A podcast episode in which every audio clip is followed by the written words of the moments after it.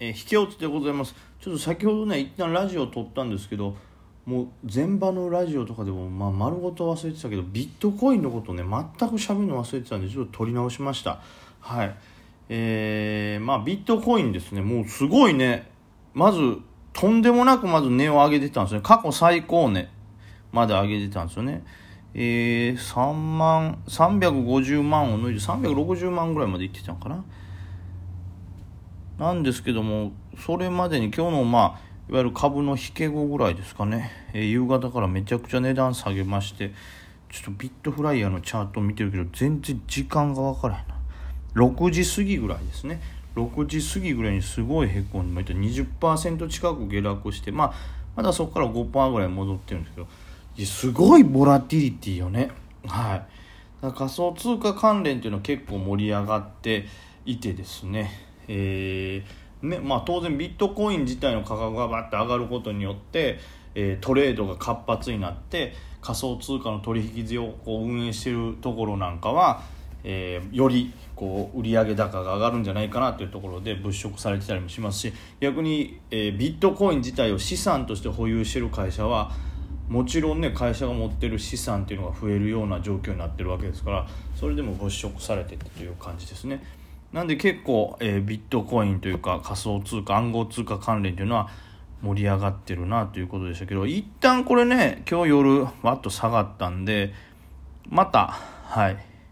ちょっと一瞬落ち着いたんかな？いやでもまた上がってるしな。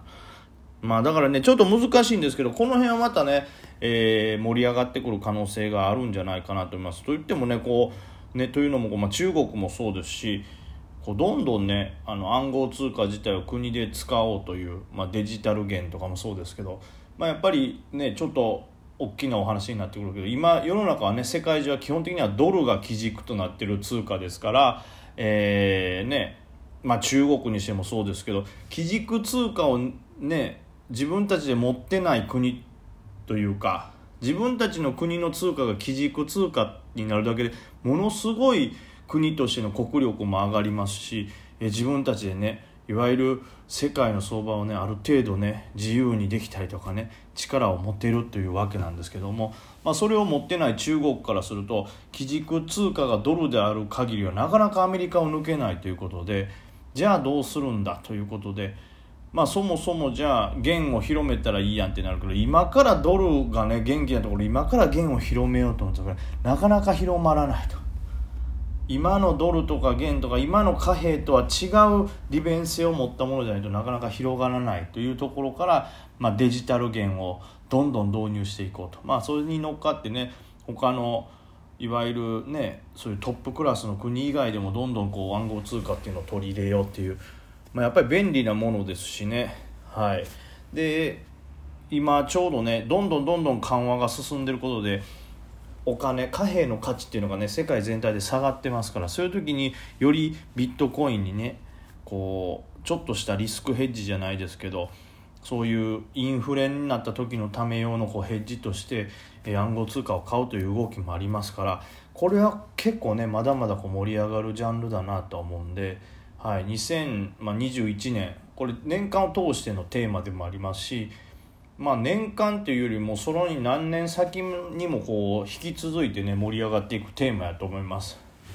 ただまあそのね、まあ、バイデンの政権とかはねちょっと仮想通貨にねあのちょっと反対じゃないですけどちょっと勢いを抑えようという流れもありますからまあそうですねアメリカだとね抑えたいという気持ちもあるでしょうね。っていうのもありますからそこでまあ完全に上がりきってない部分もあるんで、まあ、狙い目っちゃ狙い目でしょうし今後も盛り上がっていくと思うんで絶対ねあの監視から外せないなと思っております。でこれがまず1個ね丸ごともっとこんだけ喋れることなんか言っといたらよかったやんって話ですけど、はい、であの前のちょっとラジオをね、えー、消してしまってるんでちょっとお話を戻ってね、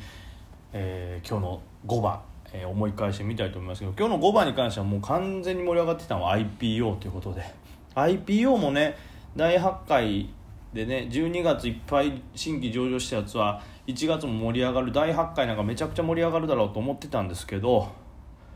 その中でもこうね僕が予想したのはこう特に強かったもの底堅かったものこの日経は盛り上がるかなと思ったんですけどそれどころじゃなくてもっと多くのものがいっぱい盛り上がるということで5番はめちゃくちゃ IPO が物色されたという流れでしたね。なんでまあ当然ですけどこの流れがすぐには終わらないでしょうし逆にだからといってこの流れがずっと続くもんでも IPO ってないですから IPO の中でもより強いところに資金が集まってより強くなるっていう動きとまあ12月中に結構下げたもの東和ハイシステムとかもそうですけど今日結構大きなリバーしてましたからこれはさすがにそこじゃないみたいな下髭2本つけたいそこでしょみたいなやつにまた資金が集まって、えー、リバーという流れも見えてくると思います。ただこうどうしてもねこの上抜けして青天井状態になってるチャートの銘柄と下一回底つけてリバった銘柄っていうのはんやっぱ強さが違うというか青天井はやっぱりねこの節目がないからぐんぐんぐんぐん上がっていきますけど、えー、リバしてるような銘柄ってなんか新たな材料でも出ない限りは基本的にははい戻全もってことも考えられないですから、まあ、その辺は底堅い銘柄と上伸びてる銘柄でまあえインアウトのポイントはちょっと変えないかんだろうなという感じですね。まあ、底堅い系はちょっと早めにはい青天井系は逆なんですよ底堅い系は早めに利確というよりも底堅い系は結構普通の銘柄と変わらない売買ができるんですけど、うん、青天井のチャートをつけてる IPO というのはねうんまあインのタイミングもおしめでうまく入らないとダメっていうのもありますし、うん、急にね売り込められていきなり売り入れんとか S 安っていうことも考えられますから需給がちょっと変わるだけで。はい。なんでちょっと青天井の IPO と底堅い IPO で狙い方、えー、そしてまあ何ですか利確反撃の方法っていうのはちょっと変えないとダメなんで。はい。その辺はちょっと注意ですけど。盛り上がってる銘柄はより資金が盛り上がってはい、リリバ狙えるような銘柄はちょいとリバするんだろうなっていう流れはね。多分二極化するでしょうね。その間の中途半端な銘柄っていうのは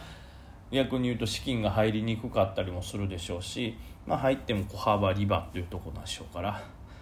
まあそれのどちらか極端な方を僕は攻めていきたいかなと思っております。いやでもすごいね。S 高もすごいいっぱい出てたよね。ココペリも一時 S 高つけてるし、N チェンジはもう S 高貼り付き。で、オンデックも S 高貼り付き。まあ、これなんかもう側近線抜けの信用やっと使えるってなってこう集中してますからね、すごい力強かったですね。あとはウェルスナビなんかもね、S 高ですね。で、まあ、あまあ、ウェルスは PTS はそこまで大きく上がってないですけど、オンデックなんか PTS もね、かなり強い。プラス500円超えみたいな時もあったぐらいでね、まあ、強かった感じなんで。この辺はより明日も盛り上がるのかなと強いところにはまだぐっと集まるでしょうし狙っていきたいですね。で5番はね基本的にはもう IPO を狙ってなかったら勝つのは難しかったなという感じですね、まあ、なぜかというとそれ以外に盛り上がってた銘柄ってワクチン関連ね、まあ、菅総理が2月下旬ぐらいからワクチン接種を始めるということであもう見えてきたぞということで買いが入ったワクチン関連、まあ、注射器とかね。あとはその保冷庫。ツインバードなんか、まあ、ツインバードの保冷庫なんかは、えー、国からなんかねツインバードが量産の指示を受けたみたいなニュースもあって。まあまあそんなこんなで盛り上がってましたけどもワクチン関連とかは全場で結構盛り上がってたんで5場から狙うというのはちょっと厳しい状態でしたね。あともう一つ緊急事態宣言がねまあ発令されるんじゃないかという